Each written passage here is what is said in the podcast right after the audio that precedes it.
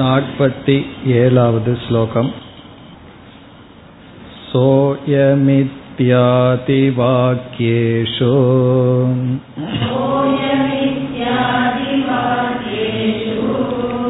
विरोधात्तदिदन्तयोगो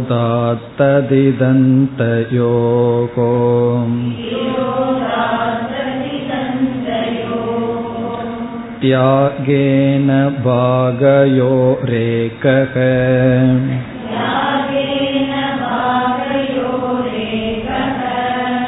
आश्रयो लक्ष्यते यथा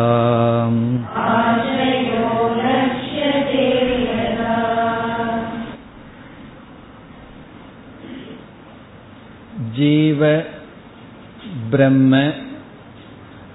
அல்லது ஜீவ ஈஸ்வர ஐக்கிய விசாரத்தில் நாம் இப்பொழுது இருக்கின்றோம் இந்த ஜீவ பிரம்ம ஐக்கியத்தை கூறும் வாக்கியத்தை நாம் மகா வாக்கியம் என்று அழைத்து வருகின்றோம். அதுதான் உபனிஷத்தினுடைய சாரம்.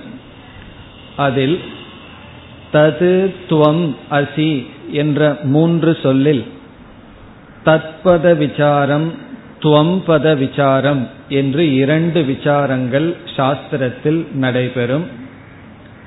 தத்பத விசாரம் என்பது ஈஸ்வரனை பற்றிய விசாரம். அப்படி தது என்ற சொல்லை எடுத்து ஈஸ்வரனை ஆராய்ச்சி செய்து அந்த ஈஸ்வரனுக்குள் இரண்டு அம்சத்தை நாம் பார்க்கின்றோம். ஒன்று மாயா என்ற ஒரு அம்சம். பிறகு அந்த மாயையோடு சம்பந்தப்பட்ட காரணத்தினால் ஜெகத் காரணமாக இருத்தல்.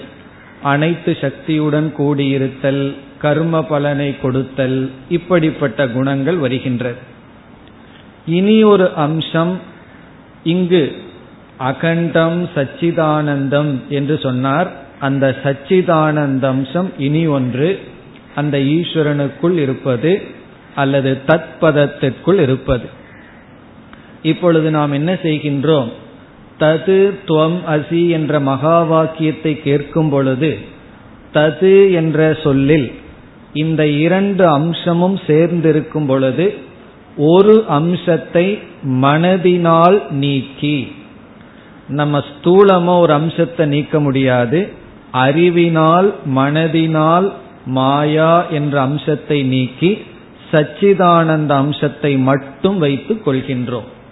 இப்படி சச்சிதானந்த அம்சத்தை வைத்துக்கொண்டு மாயா அம்சத்தை நீக்குவதற்கு பாக தியாகம் என்று பெயர் என்று பார்த்தோம். பாகம் என்றால் ஒரு பகுதி தியாகம் என்றால் விட்டு விடுதல். மாயா என்ற பகுதியை விட்டு விடுதல் சச்சிதானந்த பகுதியை வைத்துக் கொள்ளுதல். பிறகு ஜீவனிடம் வருகின்றோம். ஜீவன் என்ற சொல்லில் இரண்டு பதார்த்தங்கள் தத்துவங்கள் ஸ்புரிக்கின்றது. ஒன்று ஷரீரத்ரயம் ஸ்தூல சூக்ம காரண சரீரங்கள் இனி ஒன்று ஆத்மா. அந்த ஆத்மா என்பது அறிவு சொரூபம் சம்வித் என்றெல்லாம் ஆரம்பித்தில் சொன்னார். இந்த ஆத்ம தத்துவத்தினுடைய சொரூபமும் சச்சிதானந்த சொரூபம்தான். ஆகவே இங்கு ஜீவனிடம் ஆத்ம அம்சத்தை வைத்துக்கொண்டு மூன்று ஷரீரத்தை தியாகம் செய்கின்றோம் விட்டு விடுகின்றோம். இவ்விதம் துவம் என்ற வார்த்தையில் ஜீவனை எடுத்துக்கொண்டு ஜீவனிடம் இருக்கின்ற அனாத்ம அம்சத்தை தியாகம் செய்து அதாவது மூன்று ஷரீரத்தை தியாகம் செய்து ஈஸ்வரனிடம் இருக்கின்ற மாயா அம்சத்தை தியாகம் செய்து ஜீவனையும் ஈஸ்வரனையும் பார்க்கும் பொழுது இருவருக்கும் ஒரே லட்சணத்தை பார்க்கின்றோம். அந்த லட்சண ஐக்கியாத் வஸ்து ஐக்கியம் என்று சொல்வார்கள். இரண்டு தத்துவத்துக்கும் ஒரே லட்சணம் என்றால் இரண்டும் ஒரே வஸ்து. அதன் அடிப்படையில் ஐக்கியம் பேசப்படுகின்றது. இவ்விதம் நாம் பார்த்து வந்தோம். இதில் ஏற்கனவே இந்த கருத்தை எல்லாம் ஆசிரியர் கூறி மீண்டும் பாகத்யாக லட்சணையை உதாகரணத்தை நாற்பத்தி ஏழாவது ஸ்லோகத்தில் கூறினார். சோயம் தேவதத்தகங்கிற உதாரணத்தை இங்கு கூறி முடித்தார். நாம் அதை சென்ற வகுப்பில் பார்த்தோம். இனி இறுதியாக தத்பதத்திலும் தொம்பதத்திலும் எதை விட வேண்டும் எதை வைத்துக் கொள்ள வேண்டும் என்று இந்த பாகத்யாக லக்ஷணையினுடைய சாரமாக இந்த சிரவணத்தை அடுத்த ஸ்லோகத்தில் முடிக்கின்றார். नापति श्लोकम् मा ये विद्ये विहायैवम्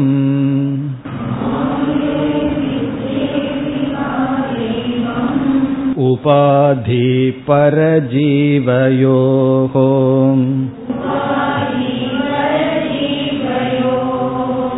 अकण्ठम् सच्चिदानन्दम्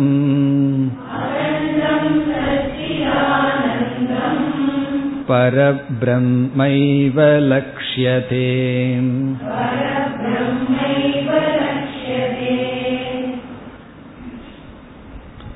சிரவணத்தை இந்த ஸ்லோகத்தில் வித்யாரண்யர் நிறைவு செய்கின்றார் இதுவும் மிக அழகான தெளிவான ஸ்லோகம் நம்ம பல இடங்கள்ல பாகத்யாக லட்சணையெல்லாம் படித்திருப்போம் இந்த ஒரே ஒரு ஸ்லோகத்தில் எந்த பகுதியை ஜீவனிடம் எந்த பகுதியை ஈஸ்வரனிடம் விட வேண்டும்?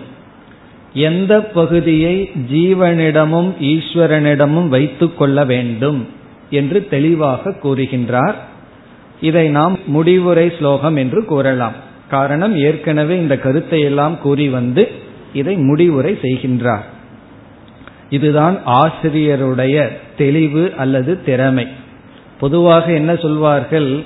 ஒரு கருத்தை நம்ம நல்லா புரிஞ்சிருக்கிறோமா என்பதை எப்படி தெரியும் என்றால் அதை மிக மிக சுருக்கமாக சொல்ல தெரிந்தால் மற்றவர்களுக்காகவோ அல்லது நமக்குள்ளேயோ தெரிந்தால் நம்ம புரிஞ்சிருக்கிறோம் அர்த்தம்.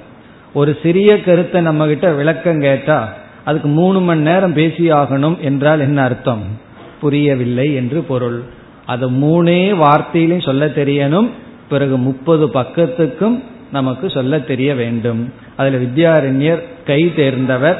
பெரிய கருத்துக்களை எல்லாம் அதிகமான கருத்துக்களை எல்லாம் ஒரு அணுவை போல பேக் பண்ணி வச்சிருக்கார். அப்படி இந்த ஒரு ஸ்லோகத்தில் மிக தெளிவாக முடிவுரை செய்கின்றார். இப்பொழுது பரமாத்மாவிடமும் ஜீவாத்மாவிடமும் விட வேண்டிய அம்சம் என்ன? பரமாத்மா என்றால் ஈஸ்வரன் ஜீவாத்மா. இந்த இருவரிடத்தில் நாம் தியாகம் செய்ய வேண்டிய அம்சம் என்ன? மாயா அவித்யே விகாய. மாயா அவித்யே விகாய. ஏவம் என்றால் இவ்விதம். நம்ம இதுவரை விசாரம் செய்ததனுடைய பலனாக அடிப்படையில் மாயையும் அவித்யையும் விட வேண்டும். மாயைய தியாகம் செய்ய வேண்டும் அவித்யாவை தியாகம் செய்ய வேண்டும். மாயை யாரிடம் இருக்கின்றது? அவித்யா யாரிடம் இருக்கின்றது? ஜீவனிடம் அவித்யா ஈஸ்வரனிடம் மாயை. அப்படித்தான் இங்கு ஆரம்பித்தார். ஈஸ்வரனுடைய ஈஸ்வரனிடம் இருப்பது மாயா என்றும் ஜீவனிடம் இருப்பது அவித்யா என்றும் ஆரம்பித்தார். ஆகவே இங்கு மாயா அவித்யே என்றால் மாயையையும் அவித்யையும் விகாய. விகாய என்றால் நீக்கி என்று பொருள். விகாய நீக்கி. இனி அடுத்தது எப்படி நீக்குதல் என்றால் புத்தியா விகாய அறிவினால் நீக்கி. அறிவில தான் நம்ம நீக்கணும் செயல்லையோ அனுபவத்திலேயோ நீக்கிறதுக்கு ஒன்றும் இங்கு இல்லை. அறிவினால் நீக்கி எப்படி நீக்க வேண்டும்னா ஏவம். நாம் இதுவரை விசாரம் செய்தபடி விசாரித்து புரிந்து கொண்டு பிறகு இந்த மாயா அவித்யா எதை சார்ந்திருக்கின்றது? ஒரு தத்துவத்தை சார்ந்திருக்கின்றது. அந்த மாயா அவித்யா இந்த இரண்டுக்கும் இனி ஒரு பெயரை கொடுக்கின்றார். இந்த மாயைக்கும் அவித்தியைக்கும் பொதுவான ஒரு பெயர். அடுத்த சொல் உபாதி. உபாதி என்ற சொல் மாயைக்கும் அவித்யாவுக்கும் பொதுவான சொல். உபாதி. அதாவது உபாதியான மாயையையும் அவித்யாவையும் நீக்கி. இந்த மாயை அவித்யா யாரிடம் இருக்கின்றது? உபாதியினுடைய விளக்கத்தை பிறகு பார்க்கலாம். பரஜீவயோகோ. பரஜீவயோகோங்கிற இடத்துல பரகங்கிற சொல் ஈஸ்வரனை குறிக்கின்றது ஜீவகங்கிற சொல் ஜீவனை குறிக்கின்றது. இப்ப பரஜீவயோகோ என்றால் பரம் ஈஸ்வரனிடமும் ஜீவனிடமும் இருக்கின்ற பரத்திடமும் ஜீவனிடமும் இருக்கின்ற மாயையையும் அவித்யையும் நீக்கி உபாதியாக இருக்கின்ற மாயையையும் அவித்யாவையும் மனதினால் நீக்கி. இப்ப பரஜீவயோகோன பரஸ்ச ஜீவகச பரஜீவோ தயோகோ. பரமாக ஈஸ்வரனாக இருக்கின்றவரிடத்தில் இருக்கின்ற மாயை ஜீவனிடம் இருக்கின்ற அவித்யா இரண்டையும் நீக்கி. இந்த இரண்டுக்கும் இங்கு ஒரு பெயர் கொடுத்திருக்கின்றார் உபாதி என்ற ஒரு பெயர். இதுவும் வேதாந்த சாஸ்திரத்துல ரொம்ப முக்கியமான ஒரு சொல் உபாதி என்ற சொல். இதனுடைய மிக தெளிவான விளக்கங்களை எல்லாம் நம்ம பிறகு பார்க்க போகின்றோம். இப்பொழுது சுருக்கமாக பார்க்கலாம். உபாதி என்றால் எந்த ஒன்று தன்னுடைய அருகில் இருக்கின்ற இனியொன்றிடம் தன்னுடைய தர்மத்தை பொய்யாக கொடுக்குமோ அதற்கு உபாதி என்று பெயர். எந்த ஒன்று தன்னுடைய தர்மத்தை தன்னுடைய குணங்களை அருகில் இருக்கின்ற ஒன்றுக்கு பொய்யாக கொடுக்குமோ உண்மையா கொடுத்தா அதை உபாதின்னு சொல்லக்கூடாது. பொய்யாக கொடுக்குமோ அதுக்கு உபாதி என்று பெயர். தன்னுடைய தர்மத்தை பொய்யாக மற்றதற்கு எது கொடுக்குமோ அது உபாதி. உதாகரணமாக ஸ்படிகம் இருக்கின்றது பக்கத்துல சிவப்பு மலர் இருக்கின்றது. இந்த சிவப்பு மலர் என்ன செய்கின்றது? தன்னுடைய சிவப்பு வர்ணத்தை பொய்யாக ஸ்படிகத்திற்கு கொடுத்துள்ளது. அதனால ஸ்படிகம் வந்து சிவப்பா இருக்கு. இப்ப உண்மையிலேயே கொடுத்திருந்தா அந்த மலர உபாதின்னு சொல்லக்கூடாது. பொய்யாக கொடுத்திருக்கின்றது. அதனால இப்ப இந்த இடத்தில் இந்த மலருக்கு உபாதி என்று பெயர். உபாதின்னா அது பக்கத்துல இருந்து கொண்டு அதனுடைய தர்மத்தை நம்மிடத்துல இருக்கிற மாதிரி காட்டி கொடுக்கின்றது.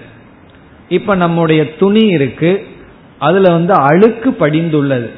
இந்த அழுக்க நம்ம உபாதின்னு சொல்லக்கூடாது. காரணம் அது உண்மையிலேயே படிந்திருக்கிறது. அதனாலதான் அதை நம்ம என்ன செய்யணும்? அதை நம்ம துவைச்சாகணும் தூய்மைப்படுத்துறதுக்கு படிகத்தை என்ன பண்ணணும்? அது தூய்மையானதுன்னு புரிஞ்சிட்டா மட்டும் போதும். ஏன்னா அது அசுத்தம் சிவப்பு வர்ணம்ங்கிறது அறியாமையினால நினைத்து கொண்டு இருப்பது.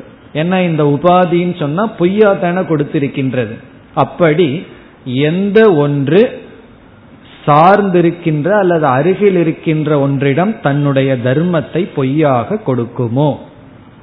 இப்ப இந்த இடத்துல ஸ்படிகங்கிற இடத்துல சச்சிதானந்த சொரூபம் இருக்கின்றது அல்லது பரபிரம்ம சொரூபம் இருக்கின்றது. சத் சொரூபம் சித் சொரூபம் ஆனந்த சொரூபமான பிரம்ம அல்லது ஆத்மஸ்வரூபம். அந்த ஆத்மஸ்வரூபத்துக்கு பக்கத்துல இந்த ரெண்டு உபாதிகள் இருக்கின்றது. மாயைங்கிற உபாதி ஒன்று அவித்யா என்ற ஒரு உபாதி. ரெண்டு மலர்களை போல. படிகத்துக்கு பக்கம் மலர் இருக்கிறது போல இப்போ மாயா என்ற ஒரு உபாதி பிறகு அவித்யா என்ற ஒரு உபாதி. இப்ப இந்த மாயாங்கிற உபாதி தன்னுடைய சத்துவரஜ ஸ்தமோ குணம் இவைகளையெல்லாம் அந்த சச்சிதானந்த சுரூபத்துக்கு கொடுத்து அந்த சச்சிதானந்த சுரூபம் என்னாகின்றது? ஈஸ்வரனாக தெரிகிறது. இந்த அவித்யாங்கிற உபாதி தன்னுடைய சம்சாரத்தை எல்லாம் கொடுத்து அதே பிரம்ம ஜீவனாக தெரிகின்றது. இப்ப அவித்யா தன்னுடைய காம கர்ம தூஷிதம் எல்லாம் சொன்னார் அல்லவா அப்படி ஆசை கர்ம இதெல்லாம் அவித்தியைக்குள்ள இருக்கு. இந்த அவித்யா தன்னுடைய தர்மத்தை ஆத்மாவுக்கு கொடுக்கின்ற காரணத்தினால் மாயா தன்னுடைய தர்மத்தை ஆத்மாவுக்கு கொடுக்கின்ற காரணத்தினால் அது எப்படி பொய்யாக கொடுக்கின்ற காரணத்தினால் இந்த இரண்டுக்கும் உபாதி என்று பெயர். இப்பொழுது உபாதியாக இருக்கின்ற மாயா அவித்யா இந்த இரண்டையும் துறந்து விட்டுவிட்டு எதை எடுத்துக்கொள்ள வேண்டும்? இரண்டாவது வரியில் அகண்டம் சச்சிதானந்தம் பரபிரம்மைவ லட்சியதே இந்த மகா வாக்கியத்தில் இந்த இரண்டையும் விட்டுவிட்டு அகண்டம். அகண்டம்னா பிளவுபடாத.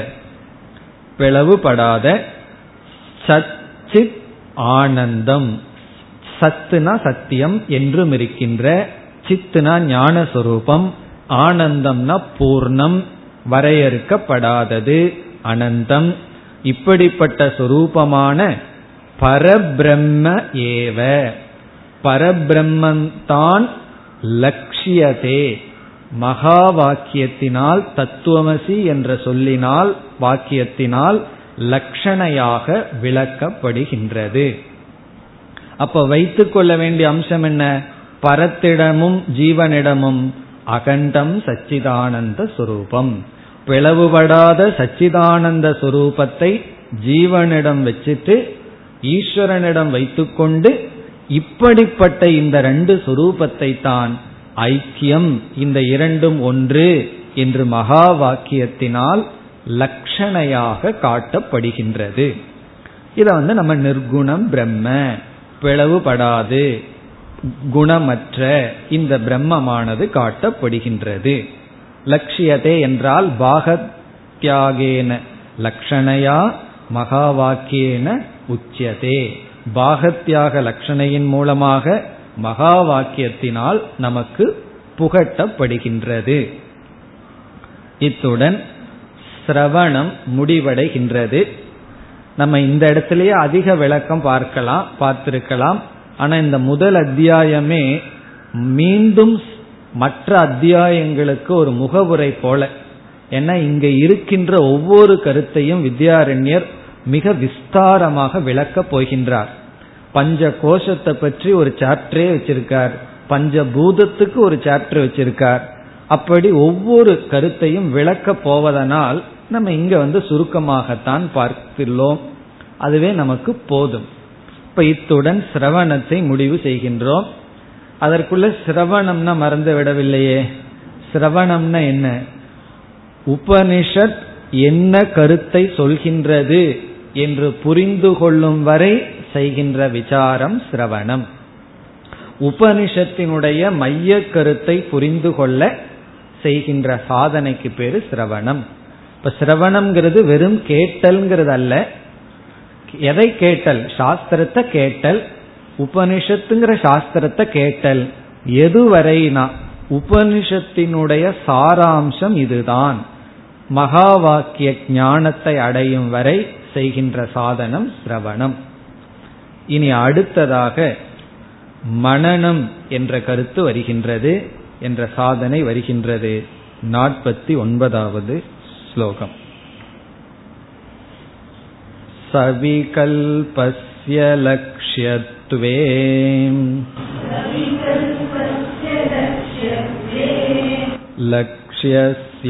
लक्ष्यस्यातवस्तुता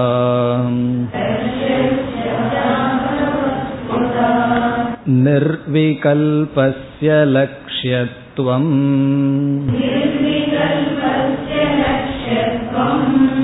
न दृष्टं न च सम्भवी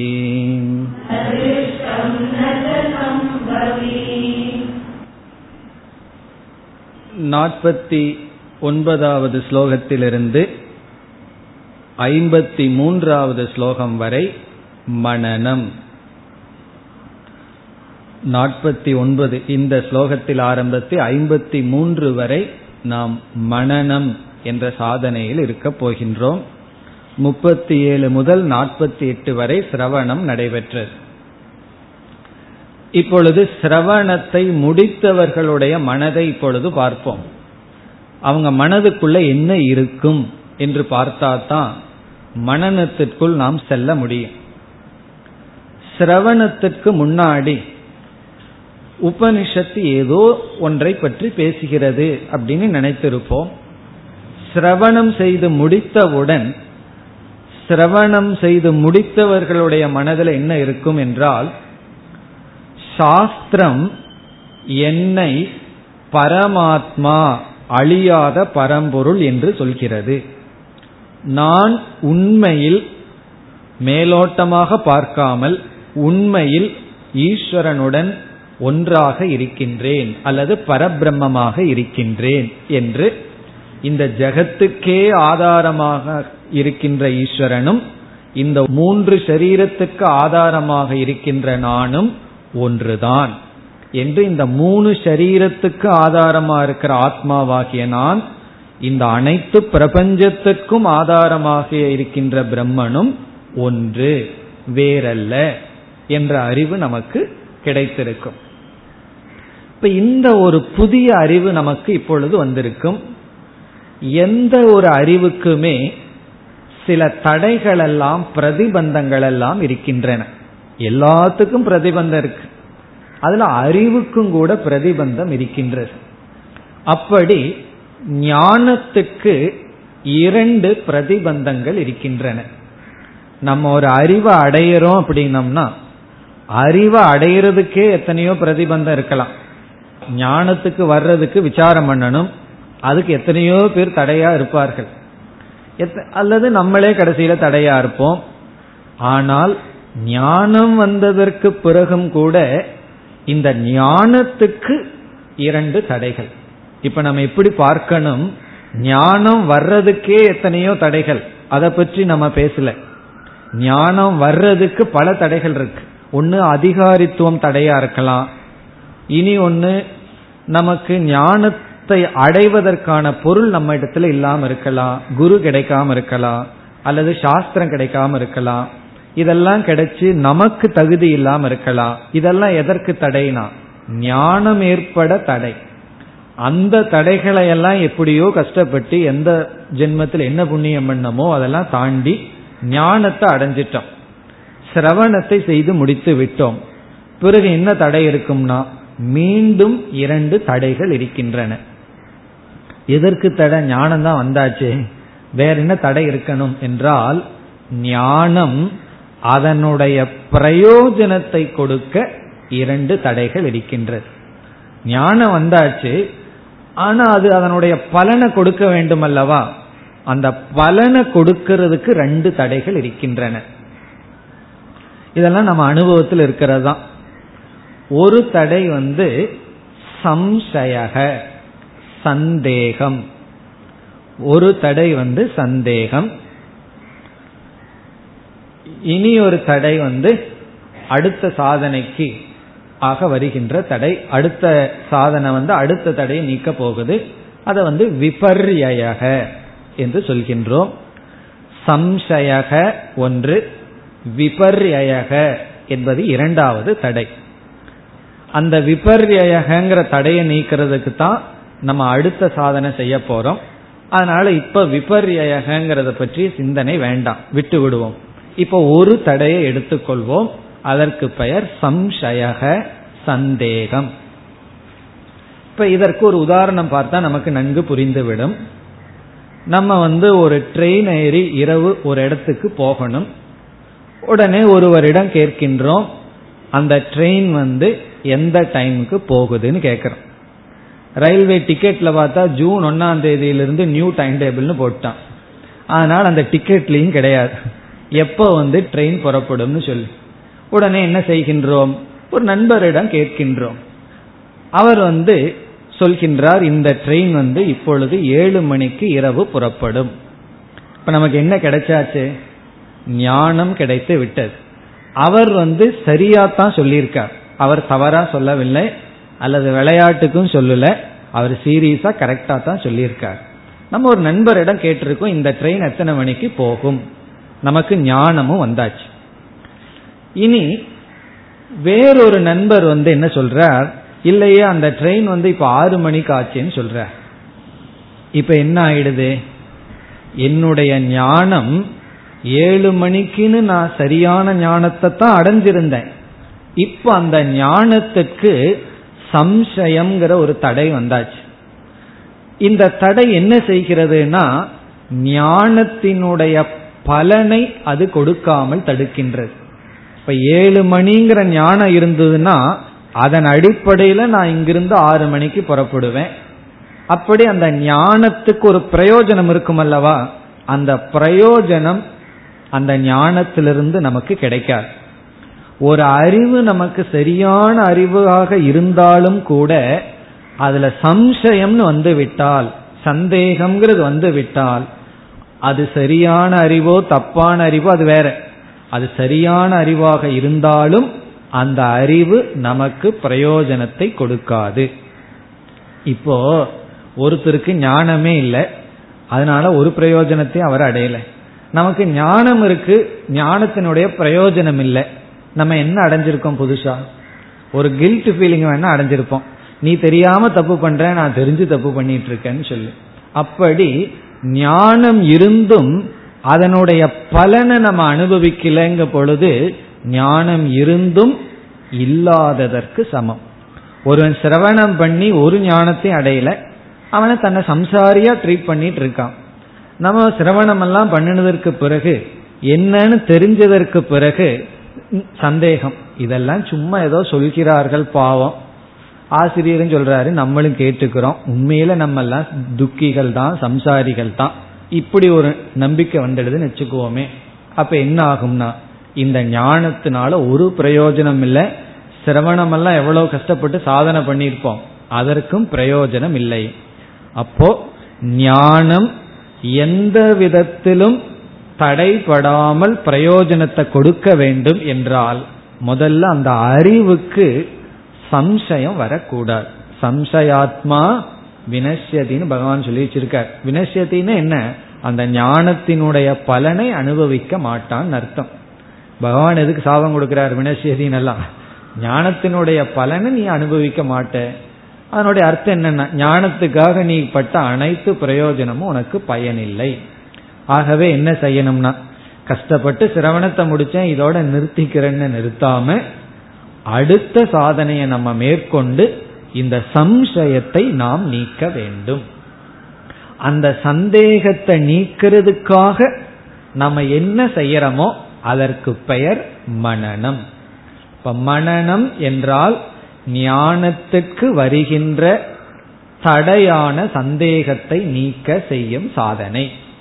அது என்ன செய்தாலும் சரி. எனக்கு கொஞ்சம் தலைகீழா நின்னாதான் சந்தேகம் போகுதுன்னா அதுவும் மனநம் தான் நீங்க என்ன செய்கிறீர்களோ எதற்குனா சந்தேகத்தை நீக்கிறதுக்கு. கொஞ்சம் ரத்தோட்டம் எல்லாம் உள்ள போனா தான் எனக்கு சந்தேகம் நீங்குன்னா ஓகே. என்ன செய்தாலும் அதற்கு பெயர் மனநம். ஆனா என்ன போகணும்? இந்த சந்தேகம் போகணும். இந்த சந்தேகம்ங்கிறது மனிதர்களுக்குள்ளேயே இருக்கிற ஒரு சுவாவம் எல்லாத்தையும் எல்லா இடத்தையும் சந்தேகப்பட்டு பட்டு வேதாந்தத்தையும் நம்ம சந்தேகப்பட்டுருவோம். ஏன்னா எந்த இடத்துலயும் முழு ட்ரஸ்ட் வரமாட்டேங்குதே. குழந்தையா இருக்கும்போது யாராவது ஒரு பதார்த்தத்தை கொடுத்தா முழு நம்பிக்கையோட வாங்குவோம். பெருசாக என்ன சொல்லி கொடுக்குறாங்க? ட்ரெயின்ல போகும்போது புதுசா யாராவது கொடுத்தா வாங்காத. அப்படின்னு சொல்லி இந்த ட்ரஸ்ட உடைச்சிட்டு இருக்காங்கல்லவா அப்ப எதை உருவாக்குகிறார்கள்? சந்தேகத்தையே நமக்கு வளர்க்கிறார்கள் பெரியவர்கள். நம் அது தேவைப்படலாம். அது விவகாரத்துக்கு அது எப்படியோ இருக்கட்டும். அந்த புத்தி என்ன ஆகுது? வேதாந்தத்திற்குள் வந்து விடுகிறது. இப்ப வந்து ஞானத்திற்கு சம்சயம் தடைன்னு பார்த்தோம். அந்த சந்தேகத்தை நீக்கிறதுக்கு மனநம் செய்யணும்னு பார்த்தோம். இனி அடுத்த கேள்வி இந்த சந்தேகம் ஏன் உற்பத்தி ஆகின்றது? இந்த சந்தேகம் வர்றதுக்கு காரணம் என்ன? அதை முதல்ல கண்டுபிடிக்கணும். இந்த சந்தேகத்தை நான் நீக்கணும்னா ஏன் சந்தேகம் உற்பத்தி ஆகின்றது? அதை முதல்ல இப்ப கண்டுபிடிப்போம். இந்த உதாரணத்திலேயே நம்ம போலாம். நான் வந்து ஏழு மணிக்கு ட்ரெயின் போகும்னு தெரிஞ்சு வச்சிருந்தேன். திடீர்னு ஏன் சந்தேகம் வந்தது? திடீர்னு மனசுக்குள்ள சந்தேகம் வந்துடாது இந்த சந்தேகம் வர்றதுக்கு காரணம் என்னன்னா இனி ஒரு ஆள் வந்து சும்மா இருந்தாரா? அவர் வந்து ஆறு மணின்னு சொல்லிட்டு போயிட்டார். சில பேர் சில ஊருக்கு போனோம்னா வழி கேட்டோம்னா தெரியலனா தெரியலன்னு சொல்ல மாட்டார்கள். இந்த வழியா போங்க வந்துடும் பூமி உருண்டை தானே எங்க போனாலும் அதே இடத்துக்கு போய் சேர்ந்துடலாம் அப்படின்னு சொல்லி விடுவார்கள். அப்படி ஒருவர் வந்து சொல்லிட்டார். ஆறு மணி தான் அப்படின்னு சொல்லிட்டார். இப்போ இந்த சந்தேகம் வர்றதுக்கு காரணம் என்னன்னு சொன்னா ஒரு பிரமாணம் ஞானத்தை கொடுக்கின்றது இனி ஒரு பிரமாணம் இனி ஒரு ஞானத்தை கொடுக்கின்றது. எந்த ஒரு அறிவும் அறிவை கொடுக்கும் கருவியிலிருந்து தான் வரணும். திடீர்னு உற்பத்தி ஆகாது. அப்படி உற்பத்தி ஆனாலும் கூட நம்ம அதை அனுமானம் அர்த்தாபத்தினெல்லாம் சொல்லிடுவோம்.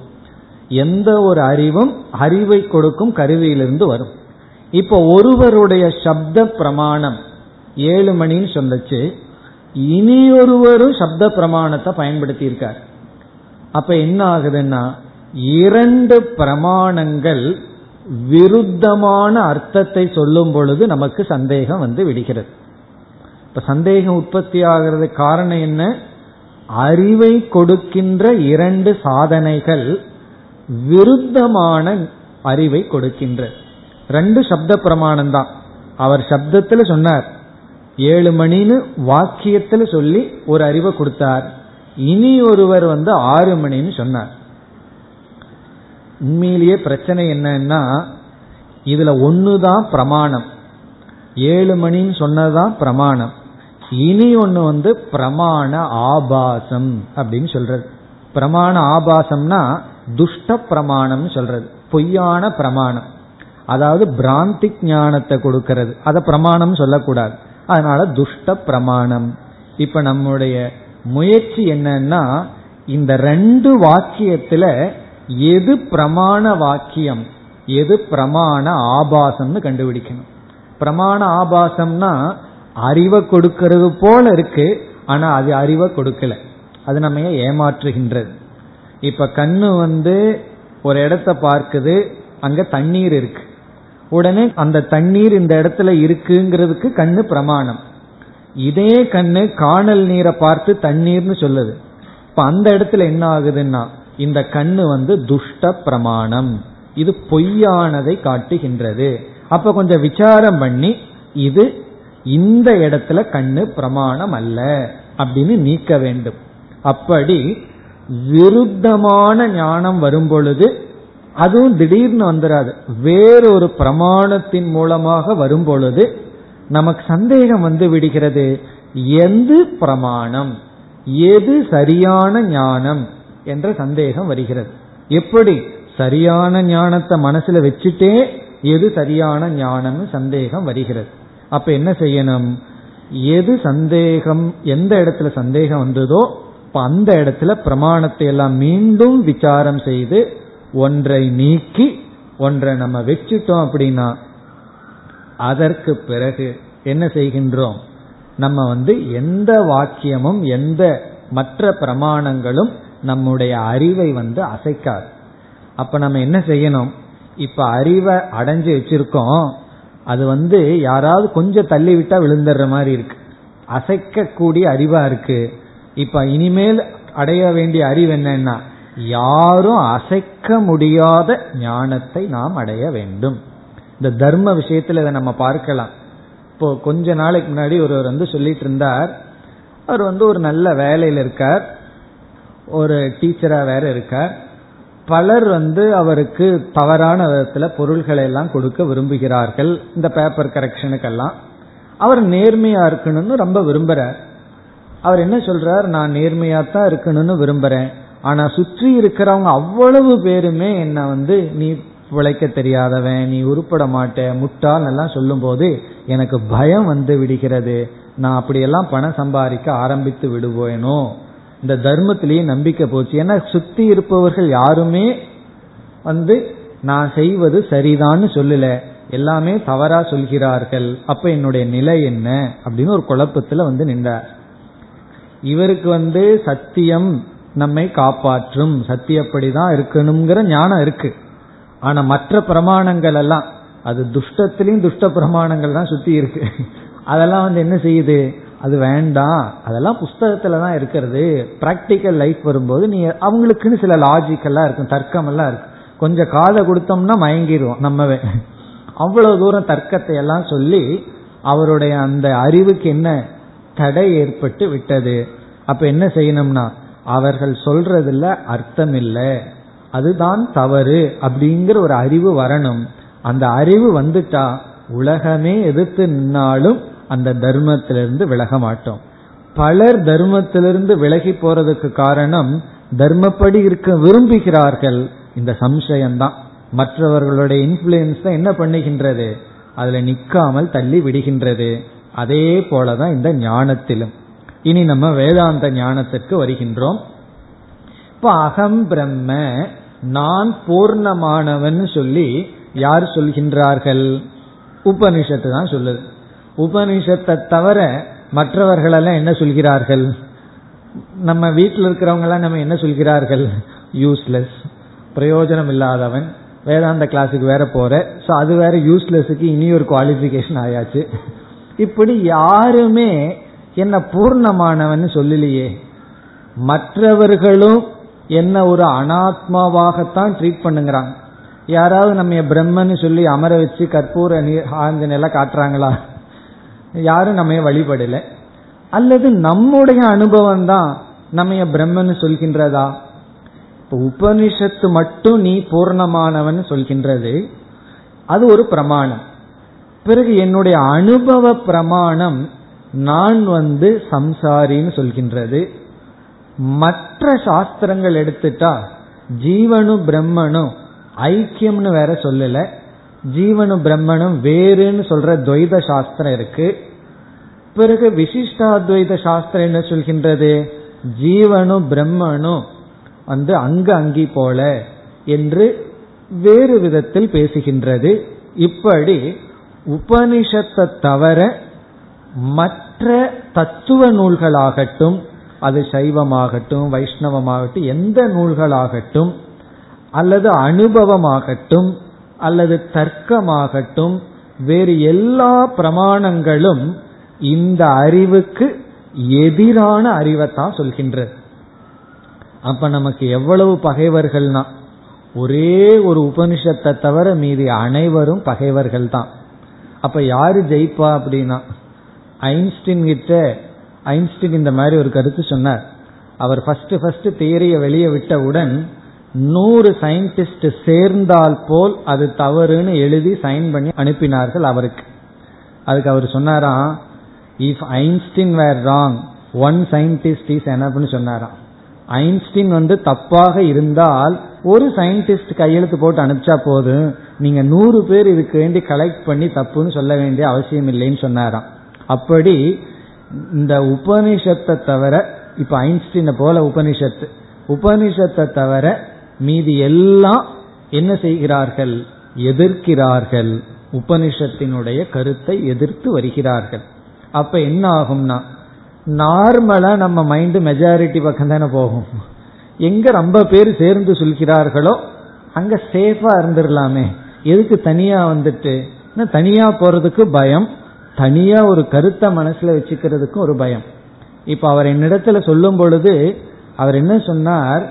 நான் நேர்மையா இருக்கிறதுக்கு விடணுங்கிற எண்ணம் வந்ததுக்கு காரணம் எனக்கு யாரும் சப்போர்ட்டிவா இல்லை.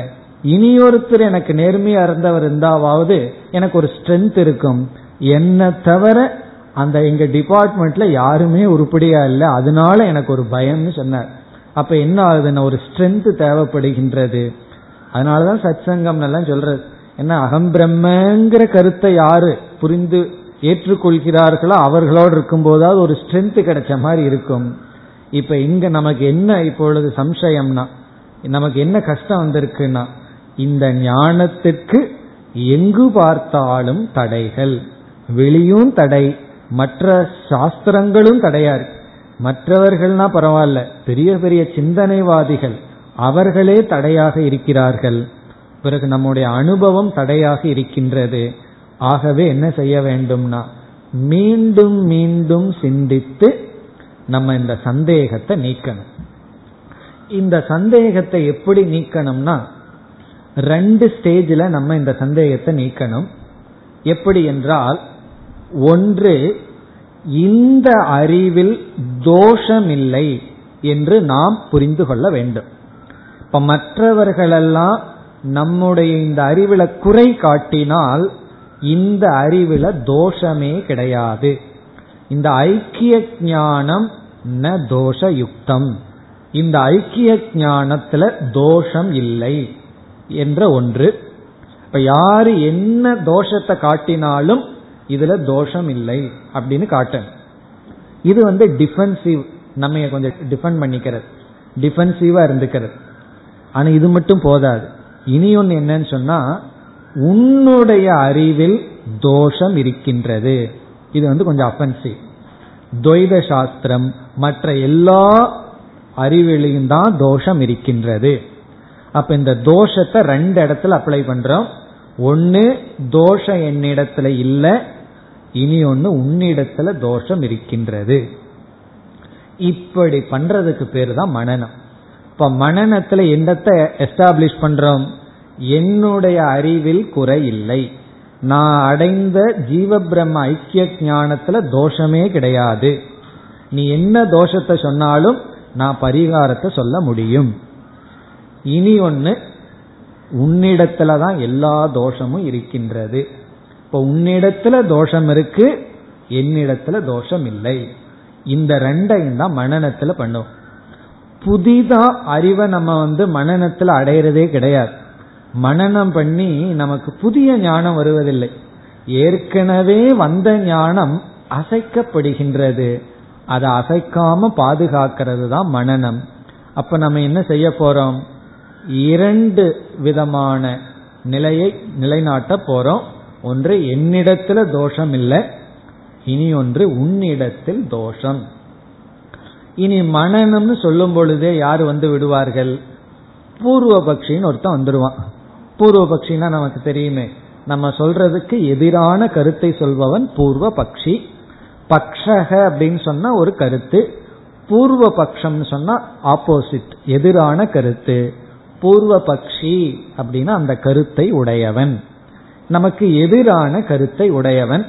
இப்ப அவன் வருவான். நமக்கு யாருமே எதிரியா இல்லை அப்படின்னா மன்னனத்துக்கு அவசியமே இல்லை. நமக்கு வந்து யாருமே எதிரியா இல்லைன்னா எதுக்கு கஷ்டப்பட்டு மனநம் பண்ணுவானே? பேசாம இருந்துடலாம். சிரவணத்தோட நிறுத்திக்கலாம். ஆனா இருக்கிறார்களே பல எதிரிகள். வெளியே யார் இல்லைன்னா கடைசியில நம்மளே எதிரி தான் நமக்குள்ளேயே சில சந்தேகங்கள் எல்லாம் வரும்.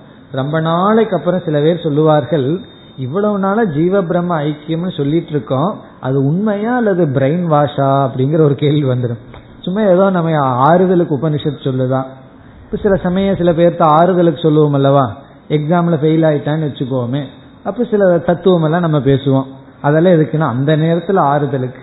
அப்படி உபனிஷத் பேசுகின்றதா? என்ற சந்தேகம் நமக்கே வந்து விடலாம்.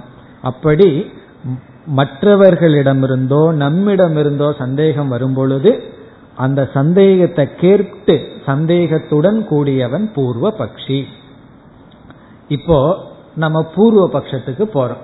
இங்கேயும் மனநம் வந்து ரொம்ப விஸ்தாரமா செய்யவில்லை. ஒரு கருத்தை எடுத்துட்டு மனநத்தினுடைய சாம்பிள் தான் இங்கு செய்யப்பட்டிருக்கிறது. இந்த ஃபர்ஸ்ட் சாப்டரே சாம்பிள் சாப்டர் தான். ஏதாவது ஒரு பொருள் வாங்கணும்னு என்ன செய்வார்கள்? முதல்ல சாம்பிளை கொண்டு வந்து ஃப்ரீயா கொடுத்துருவார்கள் யூஸ் பண்ணி பாருங்க. பிறகு வந்து நீங்க ஆர்டர் பண்ணலாம். வேணும்னா ஆர்டர் பண்ணுங்க இல்லைன்னா வேண்டாம். அப்படி வித்யாரண்யர் ஃபர்ஸ்ட் சாப்டரை வந்து சாம்பிளுக்கு வச்சிருக்கார். இதை கேளுங்க அட்லீஸ்ட் ஃபர்ஸ்ட் சாப்டராவது விருப்பம் இருந்தா செகண்ட் சாப்டருக்கு வாங்க அப்படி. அடுத்தது வந்து நம்ம கண்டினியூ பண்ணலாம். அப்படின்னு ஒரு சாம்பிள் தான் பண்றார். அப்படி சிரவணம் மனநம் நிதித்தியாசனத்துக்கெல்லாம் சாம்பிள் தான் அதே போல ஒரு சாம்பிள் இங்கு மனநம் செய்யப்படுகிறது. அதுவும் இவர் வந்து கொஞ்சம் சுலபமா பண்ணல. கொஞ்சம் கடினமா தான் பண்றார். அதில் புரிஞ்சுக்கிறது.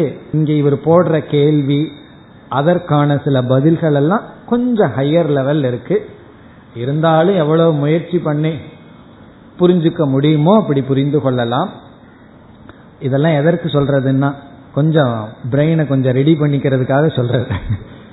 கொஞ்சம் கேஷுவலா இருந்தா புரியாது. ஆனா கவனமா கேட்டா புரிந்து விடும் புரிஞ்சுட்டா எப்படி இருக்கும்னா ஒரு பிரம்மச்சாரி வந்து எங்கேயோ போய் நான் பிஸாவா என்னமோ வாங்கி சாப்பிட்டேன் அப்படின்னார். என்ன நான் வெற்றி விழா கொண்டாடுறது? சிரவணம் மனநம் எல்லாம் பண்ணி முடிச்சுட்டேன் அப்படின்னார். அப்படி வெற்றி விழா கொண்டாட தோணும். இந்த மனநத்தை மட்டும் புரிஞ்சிட்டோம்னா அப்படி கொஞ்சம் இருக்கும். இந்த பீடிகையோட நம்ம மனநத்துக்குள்ள போலாம். இப்ப பூர்வபக்ஷி வந்து ஒரு கேள்வி கேட்கின்றான். அவன் என்ன சொல்றான்? நீ வந்து நம்ம பார்த்து சொல்றான். நீ வந்து நிர்குணம் பிரம்ம அப்படின்னு ஒன்று சொல்ற. ஏதோ பிரம்மன்னு ஒன்று இருக்கு. அதுக்கு எந்த குணமும் கிடையாது. அதை வந்து வேற அகண்டம்ங்கிற வார்த்தையில சொல்லிவிட்டாய். கண்டம்னா பிளவு அகண்டம்னா பிளவுபடாதது விகல்பமற்றது. விகல்பம்னு சொன்னா பிளவு. அவிகல்பம் என்றால் பிளவுபடாதது இப்ப அவிகல்பமான பிளவுபடாத பூர்ணமான நிர்குணமான பிரம்மன் ஒன்னு இருக்குன்னு நீ சொல்கின்றாய். நம்ம பார்த்து சொல்றான். அப்படி அவன் நம்ம கிட்ட கேட்கறான் சொல்றியா? ஆமா ஆமான்னு தலையாட்டுறோம் ஆமா அப்படித்தான் ஒரு பிரம்ம இருக்குன்னு சொல்றான். பிறகு அடுத்தது பூர்வபக்ஷி சொல்றான் இந்த பிரம்மத்தை உபனிஷத்து வந்து நேரடியா விளக்க முடியாத காரணத்தினால ஏன்னா இந்த பிரம்மன் நேரடியா விளக்குவதற்கு அவைலபிளா இல்லை. விளக்கக்கூடிய சூழ்நிலையில இல்லை. அதனால லட்சணையா இந்த பிரம்மன் காட்டப்படுகிறது என்று நீ சொல்கிறாயா? அப்படின்னு நம்ம கிட்ட அவன் கேட்கிறான். நம்ம ஆமா அப்படித்தான் சொல்றேன்னு சொல்றோம். இப்படி இந்த ரெண்டு கருத்தையும் அவன் அட்டாக் பண்ண போறான். முதல் கருத்து என்ன? நிர்குண பிரம்மன் இருக்குன்னு நீ சொல்கின்றாயான்னு சொன்னா அதை நம்மகிட்ட கன்ஃபார்ம் பண்ணிக்கிறான். ஆமா சொல்கின்றேன்னு நம்ம சொல்றோம். இரண்டாவதாக என்ன கேட்கின்றான்? இந்த நிர்குண பிரம்மத்தை உபனிஷத்து வாச்சியார்த்தத்துல விளக்க முடியாது. அதனால லட்சணையாக பாகத்தியாகம ஏதோ ஒரு லட்சணையாக விளக்குகின்றதா? நம்ம அதுக்கும் ஒன்றும் பேசாம தலையாட்டிடுறோம். ஆமான்னு சொல்றோம். அது பூர்வபக்ஷி சொல்றான் இந்த ரெண்டுமே சம்பவிக்காது. இந்த ரெண்டையுமே நான் ஏற்றுக்கொள்ளவில்லை. நிர்குண பிரம்மன் ஒண்ணு கிடையாது. அப்படின்னு முதல்ல சொல்றான். அப்படி ஒண்ணு இருந்தா தானே பிரச்சனை அப்படி ஒண்ணு கிடையாது. இது உன்னுடைய வெறும் மனதில் இருக்கின்ற கல்பனை. இத வந்து யோக சாஸ்திரத்துல விகல்ப விருத்தின்னு சொல்லுவார்கள். விகல்ப விருத்தினா வெறும் கற்பனை தான். நம்ம வாழ்க்கையில எல்லாமே விகல்ப விருத்தி தான். எல்லாம் கற்பனை பண்ணிட்டு தான் ஓடிட்டு இருக்கு. அதே போல அதுல ஒரு கற்பனையில பிரம்மனும் ஒரு கற்பனை. ஏன்னா எல்லாமே கற்பனையில பண்ணிட்டு இருக்கோம் பிரம்மத்தையும் ஒரு கற்பனையாக சொல்கின்றார் பிறகு பூர்வபக்ஷி என்ன சொல்றான் சரி உனக்காக நான் கொஞ்சம் விட்டு கொடுக்கறேன். போனா போகுதுன்னு விட்டு கொடுக்கறோம் அல்லவா? அப்படி விட்டு கொடுக்கறேன். அப்படியே ஒரு பிரம்மன் இருந்தால் அவனை பொறுத்த வரைக்கும் அது கிடையாது. அப்படியே ஒரு பிரம்மன் இருந்தால் நீ சொல்றபடி நிர்குண பிரம்மம் இருந்தால் அதை லட்சணையின் மூலமாக விளக்க முடியாது. இந்த லட்சியார்த்தத்தின் மூலமாக அந்த பிரம்மத்தை விளக்க முடியாது. அவன் சொல்றான் அப்படி. அதுக்கு அவனும் காரணம் கொடுக்கறான். சும்மா அவன் சொல்லுவதில்லை. அவன் ஒரு லாஜிக்க சொல்ல போறான். முதல்ல அந்த பூர்வபக்ஷியை நம்ம புரிந்து கொள்வோம். பிறகு நம்ம என்ன பதில்னு பிறகு பார்க்க போகின்றோம். இப்ப பூர்வபக்ஷி என்ன சொல்கின்றான்? நிர்குண பிரம்மன் ஒண்ணு கிடையாது. சரி வைத்துக் கொள்வோமே. அப்படியே இருந்தாலும் அந்த பிரம்மத்தை சாஸ்திரமானது லட்சணையின் மூலமாக விளக்க முடியாது. இப்ப முதல்ல என்ன சொல்றான்?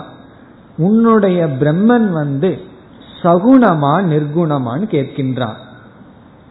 நம்ம வந்து நிர்குணம்னு சொல்றோம். நிர்குணமாக இருந்தால் உபனிஷத்தினால விளக்கவே முடியாது. அது வாச்சியார்த்தத்தினாலே ஆகட்டும் லட்சியார்த்தத்தினாலே ஆகட்டும் எந்த விதத்திலையும் விளக்க முடியாதுன்னு நான் நிரூபிப்பேன்னு சொல்கின்றான். உடனே அதற்கு பயந்துட்டு அப்ப நிர்குண பிரம்மன்னு நான் சொன்னேன்னா உபனிஷத்து விளக்கவே முடியாதுன்னு நீ நிரூபித்து விடுவாயே. ஆகவே நான் சகுண பிரம்மன் தான் இருக்குன்னு சொல்கின்றேன் அப்படின்னு நாம் சொன்னால். நம்ம அப்படி சொல்ல போறதில்லை. அவனே சொல்றான் நீ அப்படி சொன்னால் சகுண பிரம்மன் தான் உபனிஷத்தினால விளக்கும்னு சொன்னா அந்த சகுண பிரம்ம அனித்தியமாகி விடுகிறது. ஏன்னா சகுணம்னு சொன்னாவே நிலையற்றது அனித்தியம். ஆகவே உபனிஷத் சகுண பிரம்மத்தை விளக்குகின்றது என்று நீ கூறினால் நம்ம அப்படி கூற போறதில்லை. அப்படி நீ கூறினால் அந்த சகுண பிரம்மன் நிலையற்றது. அதை அடையிறதுனால நித்திய மோட்சம் கிடையாது. நிர்குண பிரம்மத்தை உபனிஷத் விளக்குகின்றது என்று நீ சொன்னால் அது முடியாது. நிர்குண பிரம்மத்தை உபனிஷத் விளக்க முடியாது. ஏன்? இப்ப பூர்வ பக்ஷி சொல்ற காரணத்தை பார்ப்போம். ஏன் நிர்குண பிரம்மத்தை விளக்க முடியாது? என்றால் இந்த பூர்வபக்ஷி சொல்றதுல வந்து முழுமையாக பொய் கிடையாது. அதுல ஏதோ கொஞ்சம் அறிவு இருக்கு. அதுல ஏதோ சில விஷயங்கள் இருக்கு. ஆனா சில இடத்துல தப்பா புரிஞ்சிருக்கான் அவ்வளவுதான். நம்ம வந்து இதை முழுமையாகவும் நீக்க போவதில்லை. அதனால இப்ப இவன் என்ன சொல்றான்னு கேட்போம். இவன் என்ன சொல்கின்றான்? வாக்கியார்த்தம் லட்சியார்த்தம் நல்லா இருக்கு. இந்த லட்சியார்த்தம் அப்படிங்கறத நம்ம எப்ப பயன்படுத்துவோம்? இந்த பூர்வபக்ஷத்தை புரிஞ்சுக்கணும்னா வாக்கியார்த்தம் லட்சியார்த்தத்தை மறந்துருக்க கூடாது. அது மறந்துருந்ததுன்னா பூர்வபக்ஷமே நமக்கு புரியாம போயிடும் வாக்கியார்த்தம்னா என்ன? ஒரு வாக்கியத்தை கேட்கிறோம். கேட்ட உடனே என்ன அர்த்தம் வருதோ அது வாக்கியார்த்தம். அந்த வாக்கியத்தை கேட்ட உடனே அதே அர்த்தத்தை அந்த வாக்கியத்துல வச்சோம்னா பொருந்தி வரல. உடனே என்ன செய்கின்றோம்?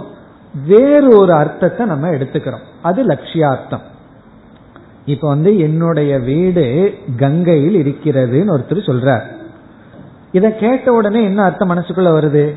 என்னுடைய வீடு கங்கையில் இருக்குன்னா கங்கைங்கிறது தண்ணீரினுடைய ஓட்டம். தண்ணீருடைய ஓட்டத்துக்கும் உள்ள எப்படி வீடு இருக்க முடியும். அது தண்ணீரோட ஓடிருமே. அப்ப எப்படி புரிஞ்சுக்கிறோம் என்றால் இந்த கங்கையில் வீடுங்கிறத கங்கை கரைன்னு புரிஞ்சிட்டு கங்கைக்கு பக்கத்துல வீடு இருக்குன்னு புரிஞ்சுக்கிறோம். அப்போ கங்கையில்ங்கிற வார்த்தையினுடைய லட்சியார்த்தமாக கங்கையினுடைய கரையை நம்ம எடுத்துட்டு புரிந்து கொள்கின்றோம். இது வந்து லட்சியார்த்தம். அப்படி பிரம்மத்தை உபனிஷத்தை விளக்க வரும்பொழுது நேரடியா சொல்ல முடியாத காரணத்தினால வாச்சியார்த்தத்தை விட்டு லட்சியார்த்தமா அந்த பிரம்மத்தை புரிஞ்சுக்கிறோம்னு சொல்றோம். நம்ம சொல்றோம். அதுக்கு அந்த பூர்வபக்ஷி சொல்றான் இந்த லட்சியார்த்தத்தை நீ எப்பொழுது பயன்படுத்த முடியும் என்றால் நம்ம ஒரு வார்த்தையை கேட்டுட்டு நம்மளாக வாச்சியார்த்தத்துடன் சம்பந்தமில்லாத ஒன்றை எடுத்து லட்சியார்த்தமா பொருள் பண்ணக்கூடாது. இப்ப கங்கையில் அப்படிங்கிற வார்த்தையை எடுத்துட்டு கங்கைக்கு சம்பந்தப்பட்ட கரையத்தான் நம்ம எடுத்துக்கணும். யமுனை நதி கரையை நம்ம எடுத்துக்க கூடாது. கங்கையில் வீடு இருக்குன்னா யமுனை நதி கரையில வீடு இருக்குன்னு அர்த்தம் பண்ணக்கூடாது. நான் தான் லட்சியார்த்தம் பண்றேனே எப்படி வேணாலும் பண்ணலாமேன்னு சொல்லக்கூடாது. இந்த லட்சியார்த்தம் எடுத்துக்கணும்னா அதுக்கு ஒரு நியமம் இருக்கு. இந்த நியமத்தை வந்து எல்லோருமே ஏற்றுக்கொண்டுதான் ஆகணும். என்ன நியமம்னா வாச்சியார்த்தத்தோட சம்பந்தப்பட்டதைத்தான் லட்சியார்த்தமா எடுத்துக்கொள்ள வேண்டும். வாச்சியார்த்தத்தோட சம்பந்தப்படாததை லட்சியார்த்தமா எடுத்துக்கொள்ள கூடாது. இப்ப இந்தியா விளையாடியது என்றால் இந்தியா தேசத்துடன் சம்பந்தப்பட்ட விளையாட்டு வீரர்களை தான் எடுத்துக்கணும். வேறு நாட்டுடன் சம்பந்தப்பட்ட வீரர்களை எடுத்துக்கொள்ள கூடாது. நான் வேறு அர்த்தத்தை எடுத்துக்கிறேன்னு சொல்லி வாக்கியார்த்தத்தை முழுமையா விட்டுவிடக் கூடாது. வாக்கியார்த்தத்தோட சம்பந்தப்பட்ட லட்சியார்த்தத்தை தான் எடுத்துக்கொள்ளணும்னு நியமம் இருக்கு. இப்ப இந்த நியமம் நமக்கு புரிந்து விட்டால் நம்ம எந்த சூழ்நிலையில லட்சியார்த்தத்தை எடுக்க முடியும்? லட்சியார்த்தம்னா என்ன? ஒரு வார்த்தையை கேட்டு அந்த வார்த்தை சொல்லுக்கு அப்பாற்பட்ட பொருளை எடுத்துக்கிறது. அது எப்பொழுதுன்னு சொன்னா அந்த சொல்லோடு சம்பந்தப்பட்ட ஒன்றை தான் எடுத்துக்கொள்ளணும். அப்படி இருக்கையில் நீ என்ன சொல்ற? உன்னுடைய பிரம்மனை லட்சியார்த்தத்துல உபனிஷத் விளக்குகிறதுன்னு சொல்ற. ஆனா உன்னுடைய பிரம்மன் அசங்க சொரூபம்னு சொல்ற. ஏதோடு சம்பந்தப்படாததுன்னு சொல்ற. அசங்க சொரூபம் நிர்குண சொரூபம் இப்படி எல்லாம் அழகா பிரம்மத்தை வர்ணிச்சிருக்க. வாச்சியார்த்தத்தோட சம்பந்தப்பட்ட ஒன்னத்தான் லட்சியார்த்தமா எடுக்க முடியும். உன்னுடைய பிரம்மன் எதோடும் சம்பந்தப்படவில்லை. வாக்கியார்த்தத்தோடும் சம்பந்தப்படவில்லை. அப்படி சம்பந்தப்படாத பிரம்மத்தை சம்பந்தப்படக்கூடிய லட்சியார்த்தமாக எப்படி நீ விளக்க முடியும்? எப்படி உபனிஷத் விளக்கும்? சாதாரண சந்தேகம் அல்ல பூர்வபக்ஷி இவ்வளவு தூரம் சந்தேகத்தை கேட்கிறான்னா அவனும் சும்மா உட்கார்ந்துட்டு இல்ல. சிந்திச்சிருக்கான். ஆனா என்ன அந்த புத்தி கொஞ்சம் குறுக்கு புத்தியா போச்சு அவ்வளவுதான். ரொம்ப பேர்த்துக்கு புத்தி இருக்கும் ஆனா கொஞ்சம் நேரா வேலை செய்யாது. அப்படி இந்த பூர்வ பட்சிக்கும் புத்தி வேலை செஞ்சிருக்கு. ஆனா இந்த மாதிரி வேலை செஞ்சிருக்கு. அவன் என்ன சொல்கின்றான்? நீ வந்து வாச்சியார்த்தத்தோடு சம்பந்தப்பட்டதைத்தான் லட்சியார்த்தத்துல புரிஞ்சு கொள்ள முடியும். பிரம்மத்தை லட்சியார்த்தத்துல நான் புரிஞ்சிட்டேன்னு சொல்றேன் அப்ப பிரம்மன் வந்து வாச்சியார்த்தத்தோடு சம்பந்தப்பட்டதா? அப்ப பிரம்மனுக்கு ஏதோனோட சம்பந்தம் இருக்கா? அப்படி இருக்குன்னா சம்பந்தத்துடன் கூடியது பிரம்மன்னு சொல்லு. அசங்கோகி அயம் புருஷகங்கிற வார்த்தையை உபநிஷத்திலிருந்து எடுத்துரு. ஏன்னா அசங்கக அயம் புருஷக இந்த புருஷன் இந்த பிரம்மன் அசங்கக எதோடும் சம்பந்தப்படவில்லை. அப்படி இருக்கையில் எந்த சம்பந்தமும் இல்லாத ஒன்றை சம்பந்தம் தேவைப்பட்டு புரிந்து கொள்கின்ற லட்சியார்த்தம் எப்படி போகும்? அப்ப அவன் என்ன சொல்றான்? ஏதோ வாச்சோ நிவர்த்தந்தேங்கிறது வாக்கியார்த்தத்துக்கு மட்டுமல்ல லட்சியார்த்தத்துக்கும் சேர்ந்துதான். வாக்கியார்த்தம் மட்டும் பிரம்மத்துக்கிட்ட போயிட்டு திரும்பல லட்சியார்த்தமும் சேர்ந்து பிரம்மத்துக்கிட்ட போக முடியாது. ஏன்னா பிரம்மத்துக்கிட்ட போறதுக்கு பிரம்மன் எந்த சம்பந்தத்துக்கும் அவைலபிளா இல்லை. சம்பந்தத்தோடு அது இல்லை. அப்படி இருக்கையில் சாஸ்திரம் நிர்குண பிரம்மத்தை விளக்க முடியாது. இப்போ உபனிஷத்தினுடைய மைய கருத்து என்னன்னா நிர்குண பிரம்மன் அல்ல. என்ன உபனிஷத்தினால வாக்கியார்த்தத்தினாலேயோ லட்சியார்த்தத்தினாலேயோ விளக்க முடியாது. ஆகவே உனக்கு நீ சொல்ற பிரம்மத்துக்கு பிரமாணம் இல்லை. நிர்குண பிரம்மன் ஒன்னு இருக்கு. எந்த ஆதாரத்தை வச்சு நீ சொல்ல முடியாது. அதனால என்ன செய்யணும் நிர்குண பிரம்மத்தை தியாகம் பண்ணிரு. சாஸ்திரம் நிர்குண பிரம்மத்தை தான் சொல்லுதுங்கிற கருத்தை விற்று பிறகு நான் என்ன சொல்றேன்னா நான் என்ன சொல்றதுங்கிறது பின்னாடி இருக்கட்டும். நீ சொல்றது தப்பு. நிர்குண பிரம்ம கிடையாது. முதல்ல சொல்றான். ஏன் கிடையாதுன்னா? அப்படி ஒன்னு இருக்கிறதாக யாரு சொல்லியிருக்கா? நீ இது உபனிஷத் சொல்லுது ஔபனிஷதம் புருஷம் இப்படி எல்லாம் வேற சொல்லிட்டு இருக்க உபனிஷத் மாத்திர கம்யம்னு சொல்ற உபனிஷத்தினால சொல்ல முடியாது.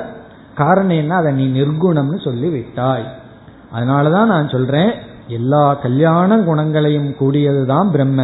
அது உபனிஷத்தினால அழகா விளக்கிட்டு போயிடலாமே என்றெல்லாம் அவன் எதோ சொல்றான். அவன் என்ன சொல்றாங்கிறது நமக்கு முக்கியமே அல்ல. இன்னமும் சொல்லிட்டு போகட்டும். நம்ம அவன் சொல்றது நமக்கு வந்து சந்தேகம் வந்து விடுகிறது. அப்ப அவன் சொல்றது சரியா இருக்குமோ? அப்ப நம்ம என்ன செய்கின்றோம்? மனநம் செய்து நீ சொல்வது தவறு என்னிடத்தில் தவறில்லை. அதை நம்ம நிலைநாட்ட போகின்றோம். அடுத்த வகுப்பில் தொடரலாம். ஓம் போர் நமத போர் நமிதம் போர் போர் நமுதச்சதேம் பூர்ணய பூர்ணமாதாய பூர்ணமேவாவசிஷ்யதேம் ஓம் சாந்தி சாந்தி சாந்திஹி